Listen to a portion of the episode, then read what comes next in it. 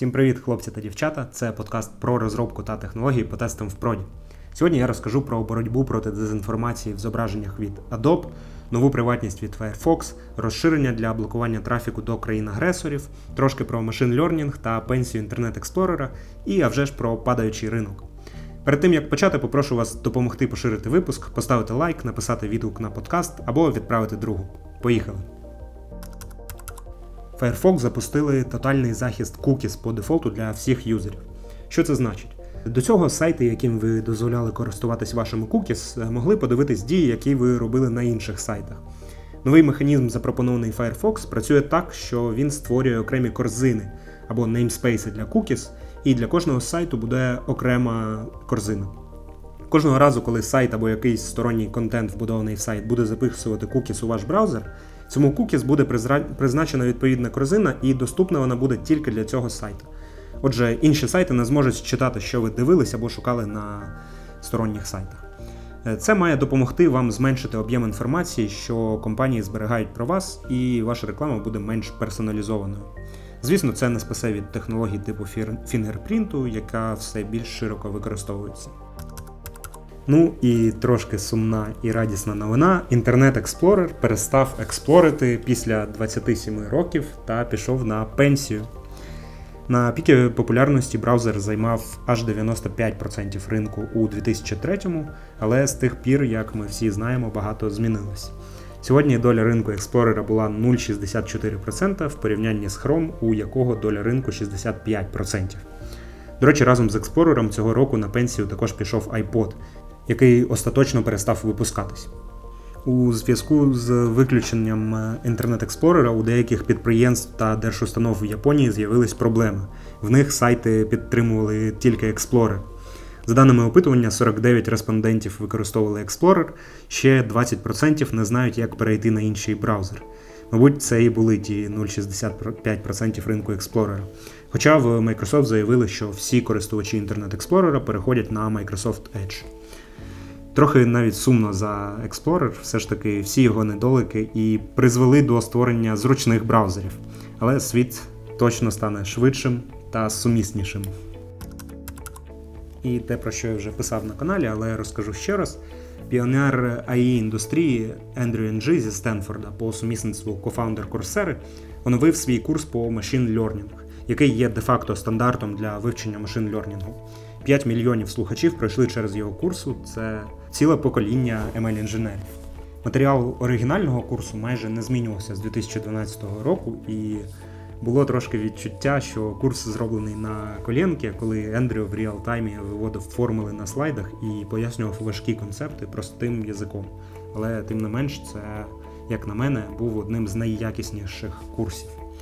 Е, практика в курсі була на Octave або MATLAB, які досить зручні та легкі в освоєнні, але а вже ж мало хто їх використовує в сучасному ML. І ось зараз курс повністю перебудований та розширений. Andrew NG перетворив його в цілу спеціалізацію з трьох курсів.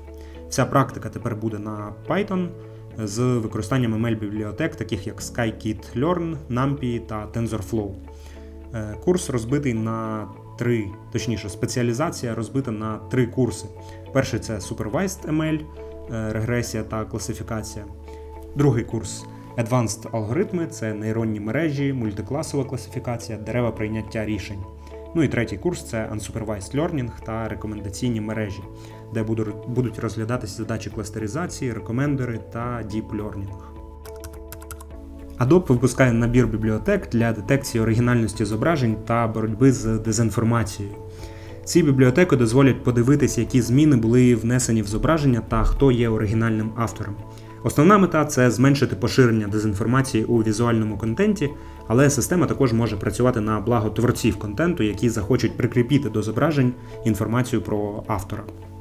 Adobe зарелізили бібліотеки для Rust та JS, які можуть бути використані на веб-сайтах, в десктоп та мобайл аплікейшенах і у вигляді CLI. Стандарт, який лежить в основі цього підходу, це C2PA коаліція походження та автентичності контенту. Він є результатом спільних зусиль Adobe, е, Microsoft, Sony, Intel, Twitter та BBC. Але вже ж В цьому буде і інша сторона медалі, що ті, хто розробляють фейки, одними з перших отримають доступ до цього інструменту та навчаться, мабуть, навчаться підроблювати контент ще швидше. Але це вже ж трапляється неминуче з кожним позитивним інструментом. Адже що це за суперздібність, якщо їй не можуть скористатись злочинці, вірно? Згідно зі звітом Microsoft Digital Defense Report 2021, 53% усіх кібератак відбувається з Росії. Перша трійка країн, на які припадає більшість цих атак, входять США, Велика Британія та вже ж Україна. Не буду коментувати, як проти цього бореться наша держава і чи ефективно це. Про це набагато краще почитати в більш обізнаних людей, наприклад, Український кіберальянс. А ось приватні компанії також намагаються допомагати кінцевим юзерам захистити себе від дії агресора, наприклад, MacPo. Вони ще на початку війни випустили додаток для macOS SpyBuster. Додаток блокує веб-з'єднання та аплікейшени, які відправляють дані до серверів на Росії та Білорусі. Це вже інтегровано в їх основний додаток CleanMyMac. І зараз вони додатково випустили екстеншн для браузера. Розширення показує, куди надсилаються ваші дані, і може точно показати, який саме сайт встановлює небажані з'єднання. Також там є інтерактивна мапа, яка дозволяє бачити, куди відправляються дані в режимі реального часу під час користування. Виглядає красиво. В мене є довіра до MacPow, але все рівно трошки стрьомно користуватися екстеншеном, який моніторить весь твій трафік і не є опенсорсним. Але ось для батьків я б точно встановлював його та навіть блокував всі з'єднання до Росії та РБ не тільки з міркувань війни, а ще з того, що російська частина інтернету здебільшого це зливна яма, де окрім вірусів, фішингу та інших малверій нічого і немає.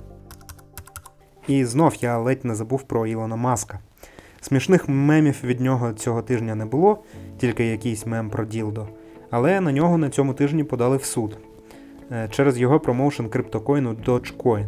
Його звинувачують в нібито в створенні піраміди. Позов на 258 мільярдів доларів. На що Ілон написав, що він продовжить підтримувати Dogecoin. Це не перше звинувачення Ілона з приводу його пампу криптовалют. Не думаю, що зараз цей позив е, має якісь шанси, але впевнений, що в найближчому майбутньому робити так, як робить Маск зараз з пампом подібних щиткоїнів, буде заборонено і буде нести за собою важкі наслідки. Coinbase звільнили приблизно 1100 співробітників.